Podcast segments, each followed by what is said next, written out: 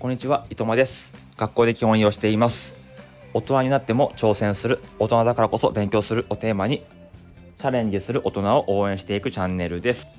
え本日は浪費10%ルールって知ってますか？というテーマでお話ししたいと思います。え投資のね投資とかもお金の世界では何パーセントルールとかなんとかの法則とか結構ありますよね。で今日お話しする、えー浪費の10%ルールってものを知ってますかね？はい、えーそういうものは、えーありません、えー僕の勝手なルールです。えーまあ10%ルールっていうのはまああのまあ臨時収入とか、えー利益が入った時に、えー浪費していい金額のことを、えー僕は浪費の10%ルールと呼んで生活しています。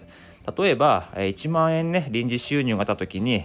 1万円をね一気にこう使うんじゃなくてそのうちの 10%1000 円だったら好きなもの買っていいよとかねいう風な形です。だから例えばねえボーナスが入りました。例えば50万円入りました。そしたら50万円使って何でもかんでも買うとかじゃなくてえ5万円までだったら好きなものに使っていいと。別に5万円無理に使う必要はないです。ね欲しいものがなかったら使わなくていいんですけども5万円までだったら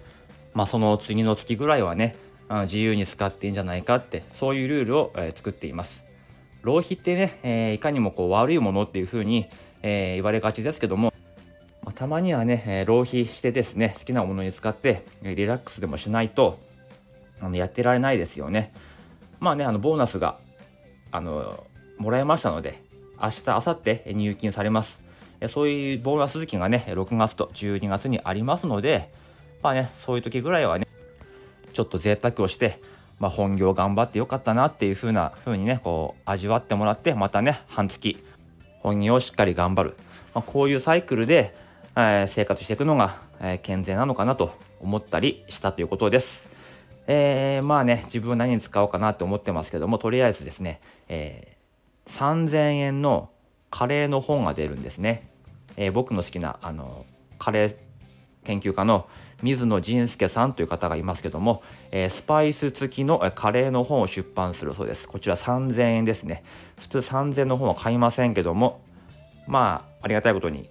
10%ルールの中に3000円は収まりますので、まあ、その3000円を使ってですね、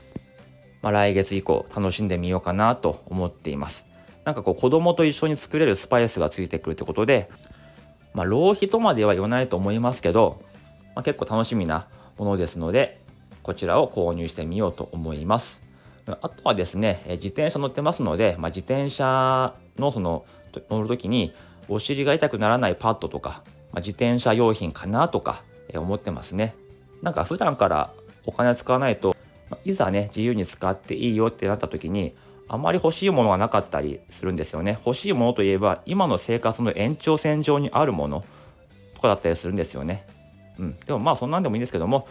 まあ、せっかくもらったボーナスなんでちょっとねいいものを買いたいなと思っています。はい、では今日は短いですがこの辺でおいとまいたします。